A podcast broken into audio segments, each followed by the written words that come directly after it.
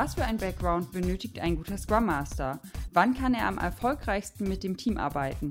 Und braucht ein Scrum Master Entwickler-Know-how? Konstantin Diener von COSI stellt aus Überzeugung seit 2016 nur Scrum Master mit dem Background Psychologie oder Psychologie in IT ein und fährt damit sehr gut. Wenn er davon berichtet, wird er aber auch immer mal wieder ungläubig angeschaut. Daher wollen wir uns sein Konzept in dieser Episode doch mal genauer anschauen. Dafür ist nicht nur Konstantin Diener hier zu Gast, sondern auch seine Scrum Masterin Nummer 1, Caroline Huck. Und damit herzlich willkommen bei der Mein Scrum ist kaputt Episode Nummer 105 zum Thema Psychologie als Scrum Master. Hallo Caroline, hallo Konstantin, schön, dass ihr da seid. Hallo. Hallo. Ja, mögt ihr beiden euch vielleicht einmal kurz vorstellen? Ladies first. Okay, äh, Hallo, ich bin die Caro. Ich bin seit äh, etwas über vier Jahren bei Cozy als Scrum Masterin tätig und ich habe Psychologie in IT studiert, was ein sehr spezieller Studiengang an der äh, TU Darmstadt ist. Ja, und ich bin Konstantin Diener. Ich habe Cozy vor zwölf Jahren gegründet, ähm, bin dort CTO. Früher habe ich tatsächlich auch mal was mit Technik gemacht, also das heißt Software selber entwickelt. Das mache ich heute ähm, so gut wie gar nicht mehr. Äh, IT-Projekte mache ich seit 15 Jahren oder über 15 Jahren und tatsächlich mit Agilität bin ich das erste Mal 2007 in Berührung gekommen und 2009, 2010 habe ich tatsächlich mein, das erste Mal in einem Scrum-Team gearbeitet und ähm, äh, ich freue mich heute darauf, über das Thema zu reden, wie wir unsere Scrum Master organisieren bei COSI. Ja, sehr schön. Ich finde es auch ein sehr spannendes Thema, also weil es ist ja auch immer wieder die Diskussion, welche, welchen Background braucht denn jetzt ein guter Scrum Master und muss der Entwickler-Know-how haben? Aber ich habe das äh, so aus deinem Blogartikel rausgelesen mit 2016. Ich hoffe, das stimmt überhaupt, dass du äh, da den Entschluss gefasst hast, mal mit einer Psychologin als Scrum Masterin zu starten. Ich glaube, der Entschluss passt etwa. 2017 habe ich dann angefangen. Ah, genau. perfekt. Aber wir hatten die ersten Gespräche 2016. Genau. Perfekt. Ähm, und als, wenn man, wenn man ein Unternehmen gründet, dann ist es ja meist so, dass man, also äh, bei vielen Unternehmen, wenn man nicht unglaublich viel Kohle hat, äh, wie bei uns auch, wir sind eine Ausgründung aus dem Fraunhofer-Institut, wir sind immer organisch gewachsen, das heißt, die Dukaten sind nicht vom Himmel gefallen.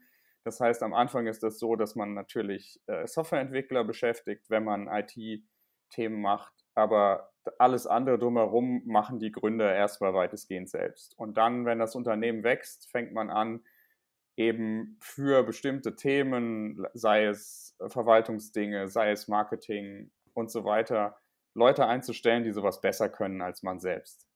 Und ähm, so war es dann auch irgendwann mit dem Thema Scrum Master. Äh, vorher haben wir das irgendwie gecovert, das Thema, unsere Teams zu betreuen. Das waren noch ähm, ausreichend wenig Teams und wir hatten auch andere Prioritäten, als uns darum zu kümmern. Und irgendwann wurde das halt klar, dass für uns es wichtig wäre, der nächste Schritt wäre tatsächlich mal echte Scrum Master zu haben und nicht, dass das quasi irgendwie die Gründer mitmachen oder irgendjemand von den Entwicklern halt Meetings moderiert. Und ähm, wie es bei uns so üblich ist, haben wir versucht, das in einem Experiment mal auszuprobieren.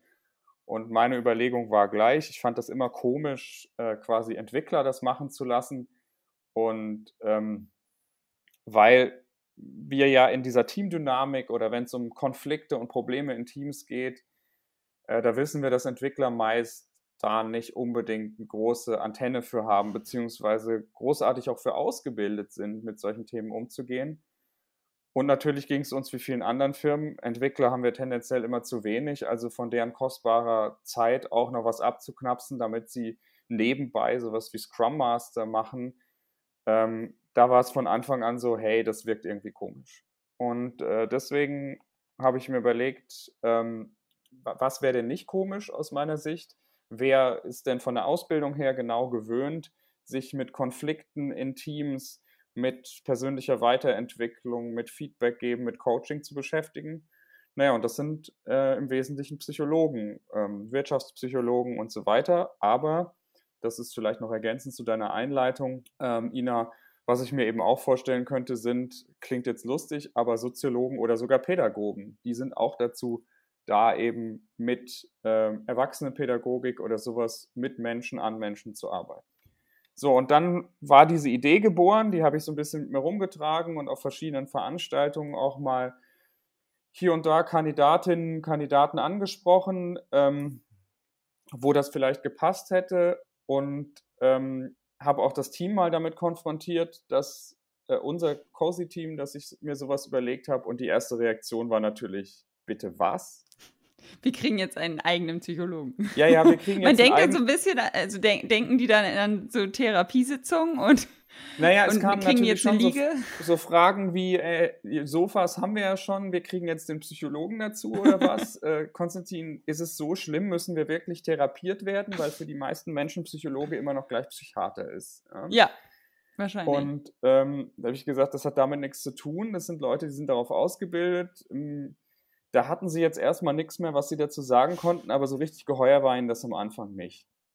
Und tatsächlich ähm, kam uns dann auch so ein bisschen der Zufall zu Hilfe und das Netzwerk, dass ähm, für dieses Experiment waren wir uns noch nicht so ganz sicher, wie viel Know-how in der IT braucht man denn wirklich. Ähm, und dann hat ein damaliger Mitarbeiter von uns hat gesagt, hey, ich kenne da jemanden aus meinem Freundeskreis, die studiert Psychologie in IT. Ähm, vielleicht könnte das ja ein interessanter Ansatz sein. Unterhaltet euch doch einfach mal. Genau. Und dann, so kam ich äh, mit Caro äh, zusammen und wir haben uns das dann überlegt und quasi die Scrum Master Rolle bei Cozy entsprechend zusammen geshaped. Genau. Eigentlich hat Konstantin mich mehr oder minder dazu überredet. Überzeugt. Aber du hattest ähm, ja schon vorher Interesse in die IT zu gehen. Also wenn du diesen Studiengang gewählt hast, äh, Psychologie in IT, musste ja so eine Rolle vorgeschwebt haben oder worauf bereitet der Studiengang ähm, einen vor? Eigentlich gar nicht in diese Richtung, sondern es geht eigentlich wirklich eher Richtung Cognitive Science, also ähm, in die Forschungsrichtung und äh, wie, wie können wir aus der menschlichen Psyche praktisch lernen, um ähm, maschinelles Lernen zum Beispiel zu verbessern. Also in die mhm. Richtung geht es eigentlich eher. Aber ja, es ist natürlich trotzdem die perfekte Grundlage dafür, denn der Studiengang besteht praktisch wirklich zu 50 Prozent aus Psychologiemodulen und zu 50 Prozent aus Informatikmodulen. Und ich hatte auch vorher, mein Werkstudentenjob vorher war äh, Softwareentwicklerin gewesen, ganz grob zumindest. Ähm, habe da auch schon mehr Richtung Usability ein bisschen gemacht, aber auch ein bisschen mit programmiert. Ähm, ja, und für mich, die andere Seite der Geschichte war äh, ein bisschen so, dass ich hier in Darmstadt in der Kneipe mich mit besagtem Freund getroffen habe, der eben schon bei COSI gearbeitet hat und der mir dann sagte, ja, äh, mein Chef, der sucht nach einer Psychologin, die auch ein bisschen Informatik kann und äh, willst du den nicht mal kennenlernen? Das wäre doch cool, die Firma ist cool, komm doch mal mit. Und äh, ja, so sind wir dann irgendwie da zusammengekommen und haben wirklich erstmal viel darüber geredet, was, was ist ein Scrum Master überhaupt? Ich hatte das in der Uni in einem Projekt schon mal so halb mitgekriegt. Dieses Projekt sollte eben agil gestaltet sein und ähm, wir hatten dann auch einen Wirtschaftsinformatiker, der unser Scrum Master sein sollte, aber das war eher so ein Organisator. Wir haben dann fast so mehr als Betreuer gesehen. Projektleiter. Projektleiter, ja. ähm, aber also Begriffe, mit denen Studenten ja auch noch, die noch nie wirklich im echten Leben gearbeitet haben, noch gar nicht so viel anfangen können, das so zuzuordnen. Äh, von daher hatte ich auch gar nicht so richtig die Ahnung, was jetzt ein Scrum Master überhaupt macht. Ähm, aber wir hatten dann ein paar Gespräche darüber, was das bedeutet, Leute zu motivieren, zu coachen, ja, zu trainieren. Das sind ja alles irgendwie Facetten so ein bisschen davon. Und ich fand, das klang total spannend. Und auch gerade dieses Umfeld hat mich natürlich angesprochen, das Agile, dass die Leute selbst organisiert sind, dass man selbstbestimmt ist, dass man Dinge ausprobieren kann. Und ja, das war so ein bisschen das, wo ich dachte, okay, da habe hab ich das Gefühl, dann auch was, was bewirken zu können.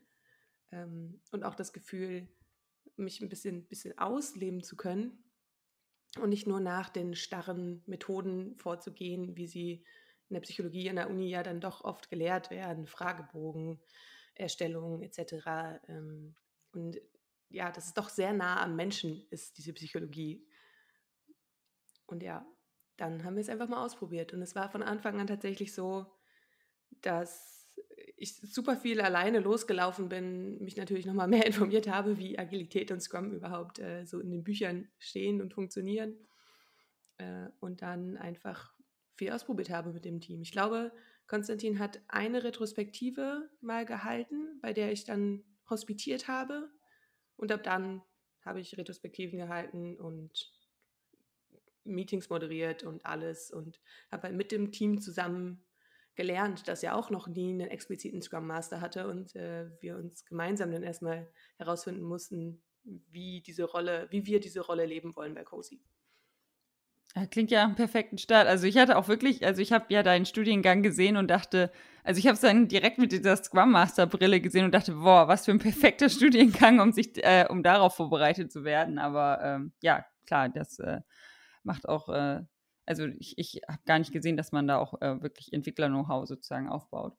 Ähm, aber das war ja dann der perfekte Start für das Experiment, äh, dass du dann, im Endeffekt ist dann ja beides. Einmal die ähm, Fachlichkeit in der Psychologie, aber auch, wenn du als Werkstudentin schon entwickelt hast, dann warst du ja in der Materie voll drin. Also das äh, waren ja jetzt dann keine Fremdwörter für dich in Genau, das hat, glaube ich, tatsächlich äh, den Einstieg ein bisschen erleichtert und vielleicht auch gerade dadurch, dass ich die erste Scrum Masterin war, die Akzeptanz der Entwickler, dass sie äh, mir nicht jedes einzelne Fremdwort äh, praktisch erklären mussten.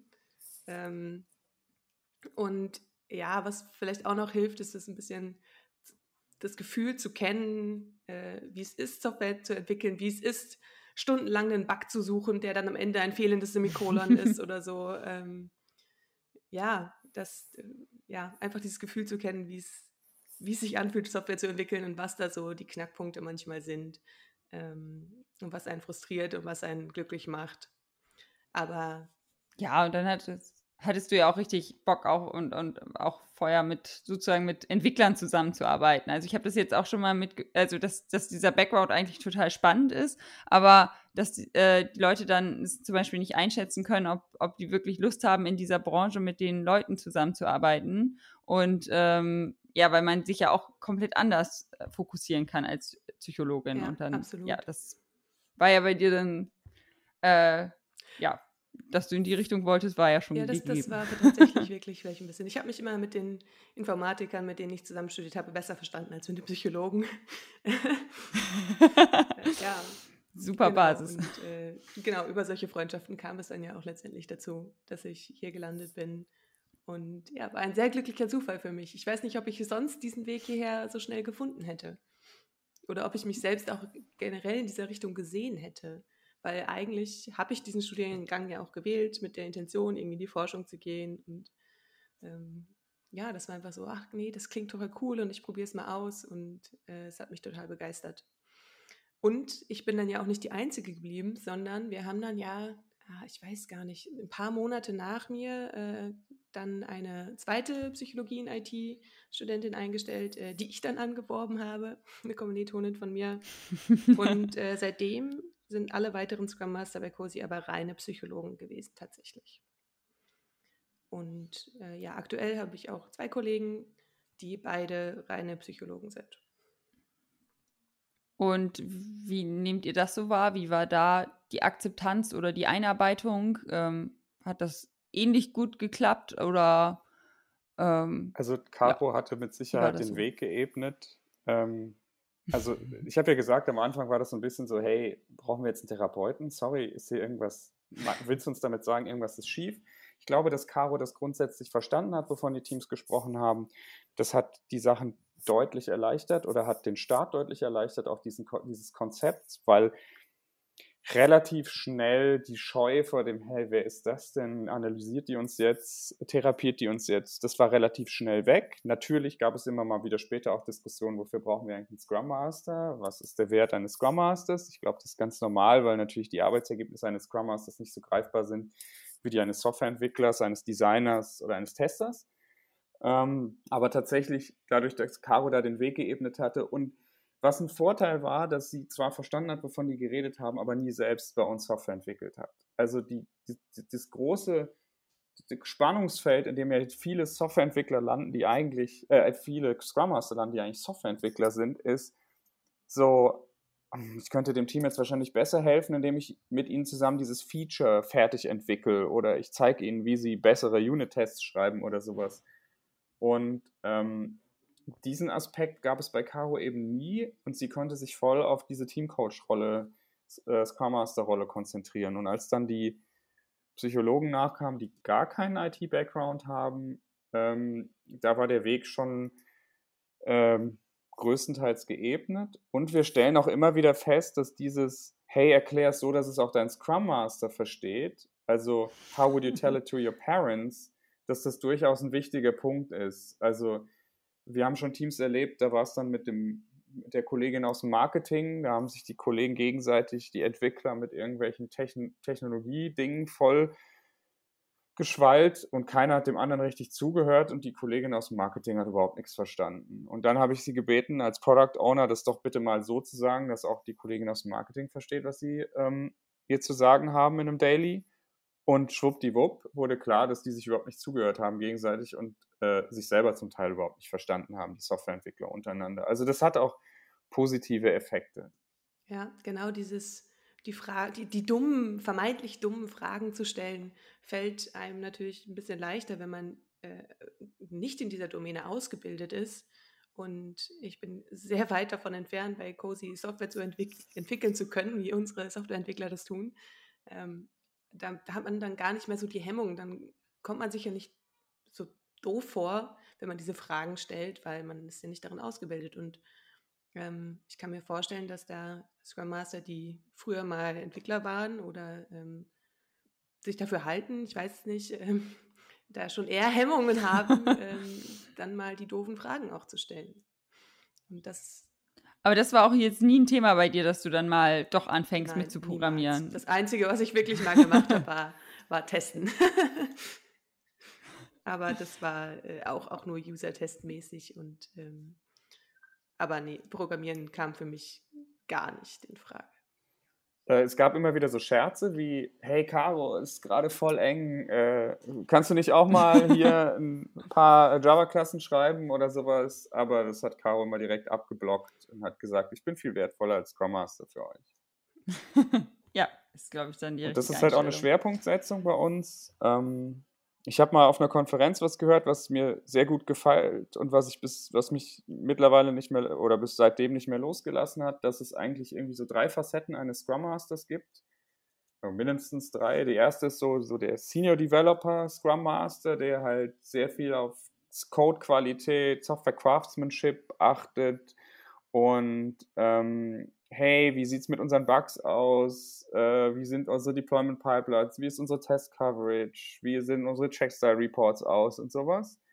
Äh, der zweite Typ oder die zweite Facette ist eher der, ähm, ja, der systemische Coach. Also das heißt, der mit dem Team und mit den Leuten im Team arbeitet, an deren persönlichen Weiterentwicklung und auch an den Konflikten, die es im Team gibt und an den Missverständnissen. Und der dritte ist eher so der Wirtschaftsinformatiker, der dann auch Business Cases rechnet und so weiter und so fort. Und ähm, wir sind halt eher auf dem Trip, ähm, eins kriegen wir bei erfahrenen Entwicklern im Zweifel, drei kriegen wir von unseren Product Ownern, hopefully. Und das, was aber meistens eine offene Flanke ist in vielen Organisationen, die gar nicht bearbeitet wird, ist dieses systemische Coaching an den Konflikten, an den Missverständnissen, an den Dysfunktionen im Team zu arbeiten. Und deswegen war uns das wichtig, dafür explizit Menschen einzustellen. Und habt, äh, also besonders du, Konstantin, hast du da dann ja einen Sprung bemerkt ab dem Moment, wo Caroline da war? Also ist da, ja, offensichtlich, ja, sonst hättest du ja nicht noch weitere Kollegen eingestellt, sozusagen. Aber also war das, also, ähm, ja, war, also das Experiment war das, also wirklich sichtbar, dass du sagst, okay, das hätte ich definitiv nicht äh, mit jetzt einer Entwicklerrolle als, als Scrum Master geschafft, weil äh, da und daran äh, hätte der definitiv nicht gearbeitet. Ähm, also, die, die Frage ist, woran messe ich das? Und wir haben unglaublich viel gelernt. Es das heißt nicht, dass ich mir das immer gewünscht hätte, was ich da gelernt habe. Ja? Ähm, und dass das immer alles einfach war, das heißt das nicht. Aber es sind oft Sichtweisen, die ein Entwickler mit Sicherheit nicht mitbringt, die, die da reinkommen. Ähm, und von daher war ich immer äh, sehr zufrieden, ähm, und allein schon, wenn man es allein darauf reduziert, es gibt jemanden, der sich um diese Rolle kümmert, primär um diese Rolle und nicht irgendwie Software-Tests macht oder Code entwickelt und so weiter. Das heißt, auch wirklich sich Mühe gibt, Retrospektiven zu machen, Gespräche zu machen, die auf das Team, auf die aktuelle Situation zugeschnitten sind und der nicht eben mal eine halbe Stunde vor der Retro das hinhudelt, weil er sonst keine Zeit hat. Allein schon das war es wert, finde ich. Ja? Und natürlich hat sich mit der Zeit die Rolle des Scrum Masters bei uns auch massiv weiterentwickelt. Ich kann ein Beispiel geben, die Caro kann es wahrscheinlich nicht mehr hören, was wir ohne Psychologen mit Sicherheit nicht gehabt hätten. Aber das ist dieses, äh, das kennen viele der Zuhörer bestimmt. Man hat Scrum-Teams, die überlegen sich in ihren retrospektiven Maßnahmen, äh, sind auch davon überzeugt, dass das ein Problem ist, wofür sie die Maßnahme definieren und dass es wirklich sinnvoll ist, diese Maßnahme umzusetzen. Und nach zwei Wochen im nächsten, ähm, in der nächsten Retrospektive ist nichts davon umgesetzt, obwohl alle das für eine gute und sinnvolle Maßnahme hielten. Und das ist was ähnliches wie die Leute, die sagen, hey, ich weiß, dass Rauchen für mich total ungesund ist und dass ich damit aufhören sollte, machen sie aber trotzdem nicht. Oder die sich an Silvester vornehmen, hey, ich sollte viel mehr Sport machen. Ich bin ganz schön unfit und dann machen sie aber trotzdem keinen Sport. Und da hat uns zum Beispiel was geholfen aus, ja, hier Gesundheitsprävention, Gesundheitspsychologie. Wie geht man mit solchen Situationen um? Stichwort HAPA-Modell. Also wie bereite ich mich geistig auf eine Verhaltensänderung vor? Wie kann ich mich ausrüsten, damit mit einer höheren Wahrscheinlichkeit diese Verhaltensänderung äh, von Erfolg gekrönt ist und nicht in, ich in alte Muster zurückfalle? Und ganz ehrlich, da bin ich ziemlich sicher, dass ich diese Erkenntnisse nicht von Softwareentwicklern bekomme. Und man merkt, Konstantin ist auch äh, mindestens mal ein Hobbypsychologe. ähm, also er hat ja vorher, bevor ich kam, auch schon viel in die Richtung gemacht, hat aber irgendwann gemerkt, okay, er kann das nicht mehr stemmen. Ähm, er muss eigentlich äh, andere Aufgaben übernehmen und hat sich dann eben Leute gesucht, die sich primär darum kümmern. Und ja, das war auf jeden Fall erfolgreich, denke ich. Und es hat sich wirklich stark verändert, äh, wenn ich an meine ersten, meine ersten Monate denke. Und jetzt äh, ist das natürlich was ganz, ganz anderes geworden. Ja, das glaube ich. Und wie machst du es so in den ähm, Gesprächen, Caroline? Also machst du es dann sehr, sehr transparent, so wir gehen jetzt nach dem und dem Modell vor und es äh, funktioniert, also äh, funktioniert so und so und das ist das Ziel? Oder versuchst du eher das so unterschwellig in, mm. ja, mit einfließen zu lassen? Das kommt immer ganz drauf an, äh, was, was sich vielleicht gerade anbietet. Ähm, viel passiert, denke ich, unterschwellig ähm, oft habe ich ja selbst auch nicht gerade das passende Modell parat oder im Kopf, sondern ähm, tu viel irgendwie intuitiv oder also halt aus, aus gelernten Mustern heraus. Ähm, aber es ist natürlich hin und wieder auch immer mal wieder sinnvoll, so ein Modell hervorzuziehen und zu sagen, okay, guck mal, das ist normal, dass diese Verhaltensweisen so ablaufen. Ähm, das beruhigt auf der einen Seite ja vielleicht auch ein bisschen und ähm, bringt auch ein bisschen das, äh, bisschen Distanz rein, sodass äh, man dann vielleicht wieder ein bisschen mit klarerem Kopf über das Problem nachdenken kann. Ähm, also das ist unterschiedlich von Situation zu Situation. Ja. Aber es ist auf jeden Fall immer hilfreich, solche Modelle zu kennen. Ich bin ein Riesenfan von Modellen, ähm, weil äh, ich, eine Kollegin von mir hat äh, mal ein Zitat rausgesucht, ich weiß nicht mehr von wem es ist. Ähm, a model is a lie that helps to see the truth. Und ähm, das fand ich total faszinierend, weil es einfach, ja, sehr wahr ist. Ja, das bringt ziemlich genau, auf den Punkt. Auf so eine Weise sind Modelle unglaublich hilfreich. Ähm, man darf sie natürlich nicht für die einzig wahre Wahrheit, Wahrheit halten. Also wir haben da aber Kollegen, die sind anders drauf. Ähm, das sind vor allem die reinen Psychologen, wir hatten mal eine Kollegin, die war da ganz extrem, die konnte dir zu jeder Situation drei Papers raussuchen, die das beschreiben und konnte dir auch sagen, wie dieser Effekt heißt, ähm, der da gerade bei dem Team eintritt. Wir haben noch einen Kollegen, der ist nicht ganz so intensiv, aber der macht es auch, äh, sehr viel mit Modellen und solchen Dingen zu arbeiten. Ähm, aber es hilft uns, ähm, es hilft den Teams auch. ein kleines konkretes Beispiel, wir haben ja letztes Jahr äh, eine große Messe digitalisiert und hatten, waren kurz vorher ins Homeoffice gegangen, alle zusammen und haben dafür auch ein neues Team zusammengestellt und das war halt auch ein Modus mit dem Kunden, der noch ein bisschen weiter ging, als wir das bisher immer gemacht hatten und das Team war am Anfang so ein bisschen paralysiert auch und so nach dem Motto, ähm, das kann doch nicht sein, dass das hier nicht funktioniert, so ungefähr. Und dann haben wir auch in einer Retro oder in einem anderen Format zu denen gesagt, und das ist dann schon fast eher so Küchenpsychologie, ähm, hier die vier Phasen eines Teams. Es ist völlig klar, dass ihr jetzt gerade ähm, in der Storming und im Übergang in die Norming-Phase seid, ja, erstmal gucken müsst, wie ihr das macht. Es ist, äh, ist eine andere Zusammenarbeit mit dem Kunden. Wir sind diese Remote-Arbeit noch nicht so gewöhnt. Das ist völlig normal. Und mittlerweile ist es sogar lustig, dass einige von unseren Entwicklern beim Kunden sagen, ja, das Team beim Kunden, das ist halt gerade ganz krass in so einer Storming-Phase. ähm, und was wir auch meist sehen, ist, dass die beim Kunden ungefähr dreimal so lang dauern, bis viermal so lang wie bei uns. Diese Phasen, die Leute bei uns intern, die kennen sich halt auch besser. Da hat man schneller wieder einen gemeinsamen Nenner gefunden.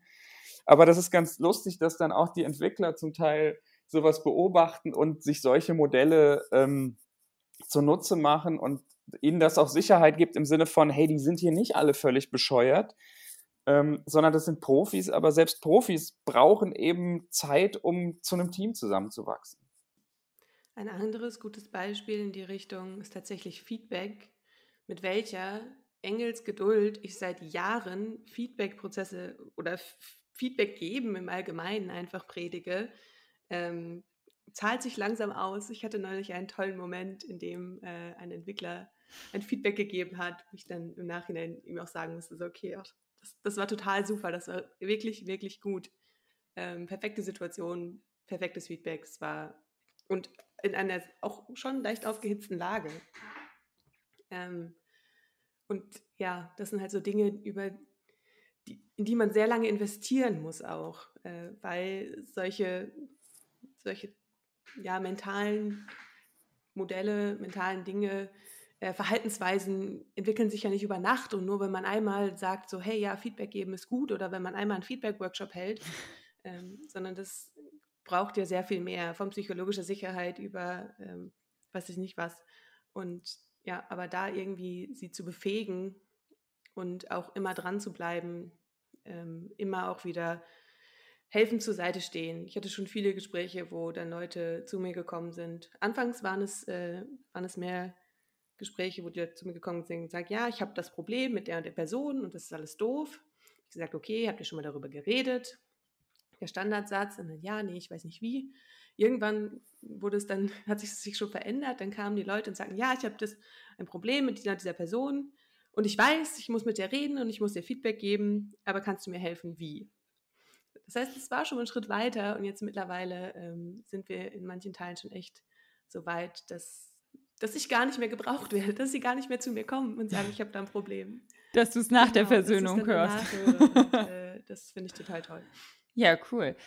Ähm, ich weiß nicht, äh, wie, wie COSI so aufgestellt ist. Also betreust du denn nur interne Teams oder bist du, äh, betreust du dann auch die, die Kundenteams, die, die länger in der Storming-Phase sind sozusagen? Ähm, tatsächlich auch. Also ich habe hauptsächlich bisher äh, interne Teams betreut, aber auch schon externe. Ähm, ja, war tatsächlich auch mal für ein paar Monate, weil ich erst dort ein gemischtes internes, externes Team betreut hatte und die, die Firma dann eine agile Transformation im großen Format begonnen hat, ähm, daran beteiligt. Und ja, auch da war, das war gar kein Problem. Das ist dann, er hieß ja, okay, die Caro ist Psychologin. Ähm, ich habe zumindest nicht mitgekriegt, dass es ein Problem war. Und wenn man da irgendwie selbstbewusst rangeht und sagt, okay, wir machen jetzt diese Dinge, ja auch irgendwie damit umgeht, äh, Empathie zeigt, Verständnis dafür aufbringt, auch mal über Psychologenwitze lachen kann. ähm, also ich habe da bisher eigentlich nie was Negatives erlebt, dass irgendein Entwickler gesagt hätten, so ja, nee, äh, das finde ich jetzt aber doof und die versteht mich nicht. Und ich glaube auch, äh, meine Kollegen und Kolleginnen, die eben reine Psychologen sind, hatten da bisher keine Probleme mit. Tatsächlich ist das Entwicklerfeedback oft so, so nach dem Motto, einer der Kollegen, der schon relativ viel Berufserfahrung hatte, der war neu bei uns und kam dann irgendwie nach ein paar Wochen zu mir und meinte, Konstantin, ganz ehrlich, am Anfang konnte ich mir nicht vorstellen, dass das irgendwie einen Sinn hat, so Scrum Master zu haben und auch noch Psychologen als Scrum Master und so. aber jetzt finde ich das voll gut. Warum? Ja, also äh, das fängt schon bei den Meetings an. Die sind alle so super vorbereitet und so strukturiert. Ich bin von meinem alten Arbeitgeber gewöhnt, dass das immer totales Chaos war und wir da rausgegangen sind, stundenlang Zeit verbraten haben und es kam irgendwie kein Ergebnis raus. Hier ist irgendwie klar, wo wir hinwollen und es gibt eine klare Struktur und das wird dann auch noch mit Methodik hinterlegt, dass wir irgendwie sinnvoll nach Ergebnissen suchen können und so weiter das gefällt mir, je länger ich das sehe, desto besser gefällt mir das. Und das ist natürlich auch was, was wir immer wieder bei Kunden sehen, wo dann unsere Leute schon ja ein, äh, ein hohes, ähm, ein hohes Anspruchslevel haben, dass sie sagen, boah, die Meetings beim Kunden sind furchtbar, ey. Das dauert ewig, das dauert Stunden und da kommt quasi nichts bei raus. Du kannst noch nicht mal eine Hand abzählen, was dabei rauskommt. Können wir nicht mal einen von unseren Scrum Mastern dahin, damit dieses Meeting mal ordentlich organisiert wird und man in sinnvoller Zeit zu guten Ergebnissen kommt. Und das ist, glaube ich, auch ein sehr schönes Feedback äh, unserer Entwickler an ihre Scrum Master Kollegen, ähm, denn die Zeit ist kostbar und keiner von uns will endlose Zeit in furchtbar sinnlosen Meetings verbringen. Und allein schon das war es wert, in, in wirklich echte Scrum Master, die so einen Hintergrund haben, zu investieren, damit wir zielgerichtete, produktive Meetings haben.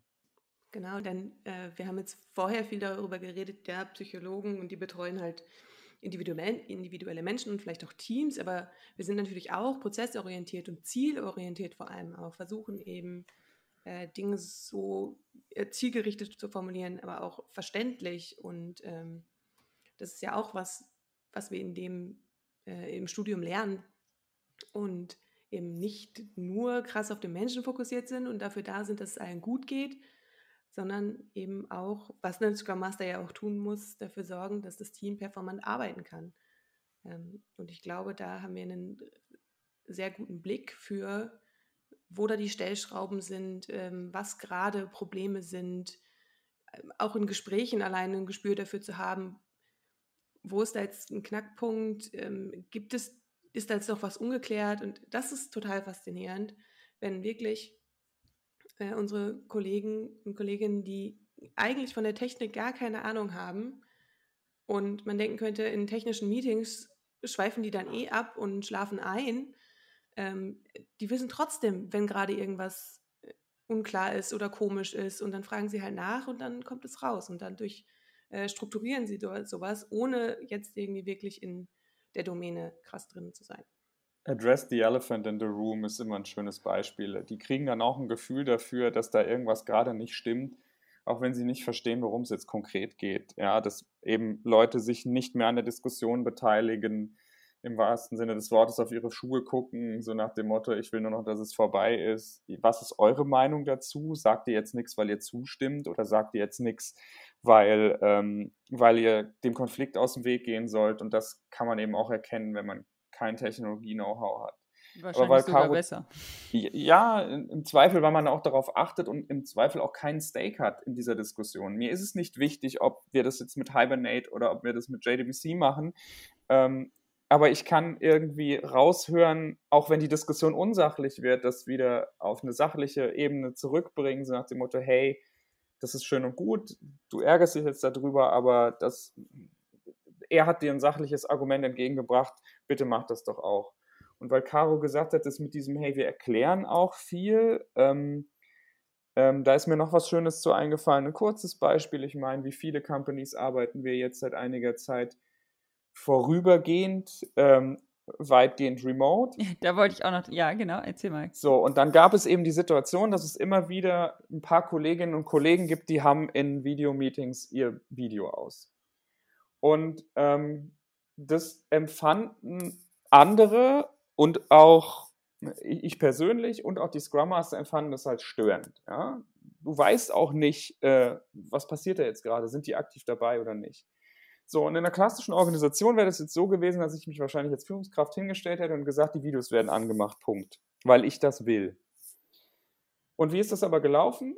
Caro und ihre Kollegin sind in einer unserer Unternehmensretrospektiven, die wir regelmäßig machen, haben sich hingestellt, haben gesagt, hier, folgendermaßen sieht es aus. Wir als Scrum Master haben, sind mal einen Schritt zurückgetreten, haben uns das angeguckt, haben beobachtet, wie so Videomeetings ablaufen, wie unsere Remote-Zusammenarbeit abläuft und wir haben ein paar Working Agreements aufgestellt, die wir euch gerne vorstellen wollen, über die wir gerne jetzt mal sprechen können. Aber das ist unser Vorschlag, als wir sehen das als unsere Aufgabe, euch so einen Vorschlag zu machen. Und da steht unter anderem drin, bitte Kameras an, wenn nicht explizit was dagegen spricht. So. Ähm, und auch das war nicht ein, hey, ihr macht die Kameras an, sondern da stehen dann Psychologen oder Psychologe ihr in IT und, äh, in IT und sagen folgendermaßen, ihr wisst, habt ihr bestimmt alle schon mal diese Studien gesehen, wie viel Prozent der Kommunikation verloren gehen, wenn wir uns nur noch hören, aber nicht mehr sehen und wie viel bei schriftlicher Kommunikation. Und es ist für uns alle gerade eine schwierige Situation. Es ist eine neue Situation und wir wollen die gemeinsam durchstehen und das wäre uns wichtig,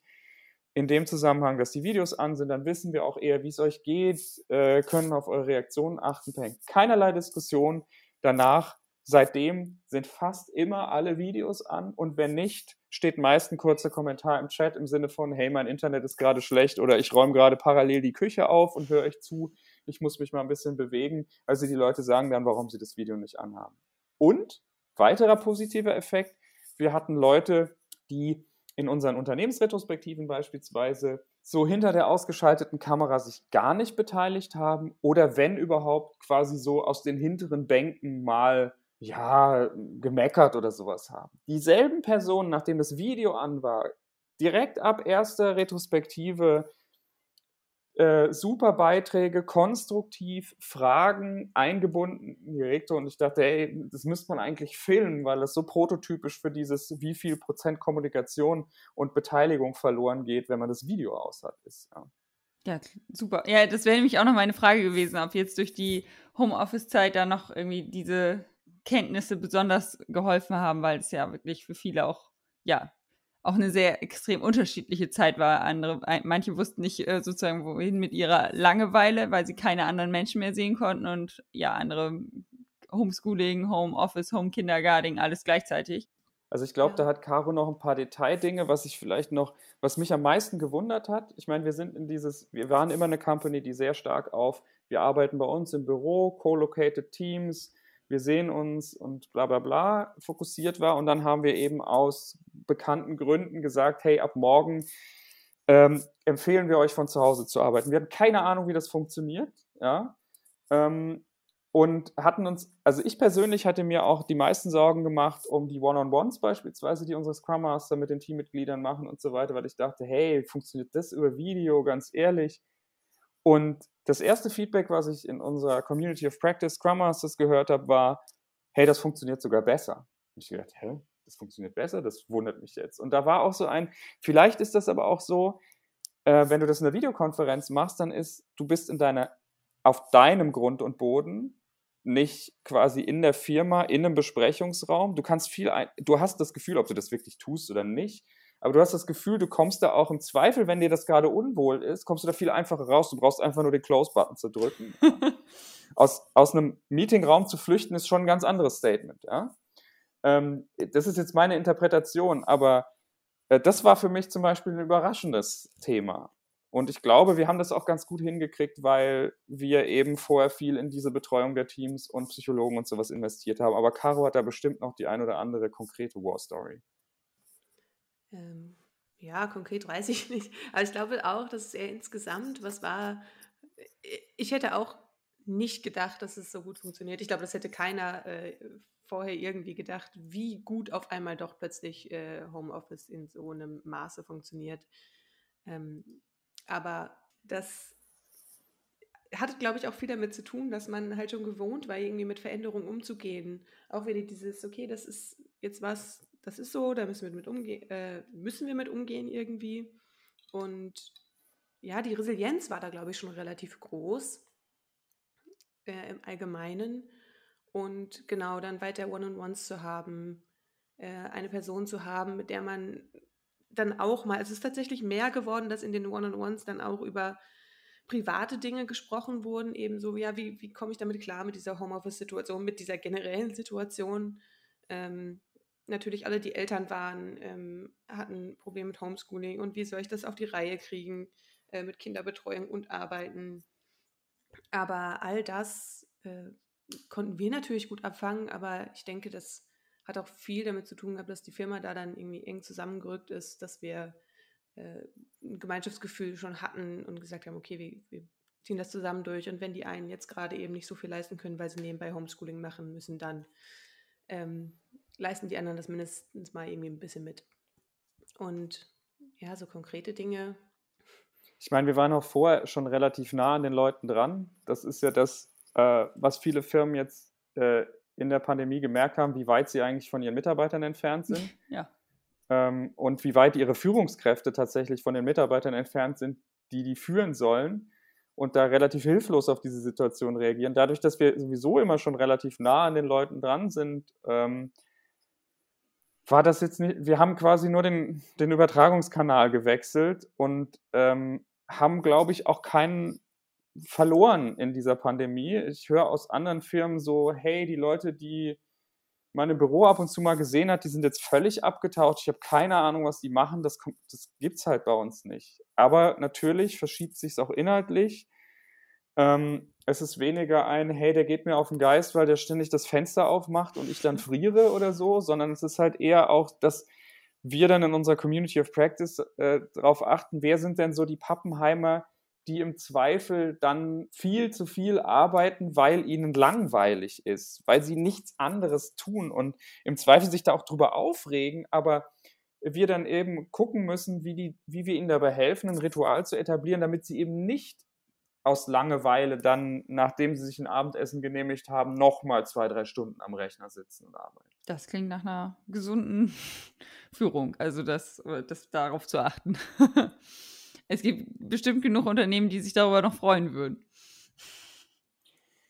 Ja, ähm, ist ein Punkt, hat was mit Nachhaltigkeit zu tun. Ja, ja also ich glaube, also wir drei wissen, äh, ja, dass, äh, dass es so richtig ist. Aber ja, ich finde es immer schön, wenn man es nochmal aufspricht. ja, cool. Also klingt äh, nach einer perfekten Besetzung für die Rolle. Ich bin gespannt, ob sich das in dem äh, Psychologie in IT-Studiengang äh, rumspricht, äh, dass es die Scrum Master-Rolle gibt und sich das vielleicht so ein bisschen wandelt. Ähm, oder Tatsächlich versuchen wir das. Genau, wir haben äh, letzte, nee, das war, ich, ich blende das letzte Jahr aus, äh, davor das Jahr, vorletztes Jahr mittlerweile, ähm, haben wir tatsächlich einen Scrum What Workshop äh, durchgeführt, der speziell für Psychologen war, äh, um genau äh, dieser Gruppe, die ja, ja mit Softwareentwicklung wahrscheinlich gar nicht in Berührung kommt und dadurch wahrscheinlich auch wenig mit Agilität. Klar, es breitet sich auch immer mehr in andere Bereiche aus, aber noch nicht so sehr.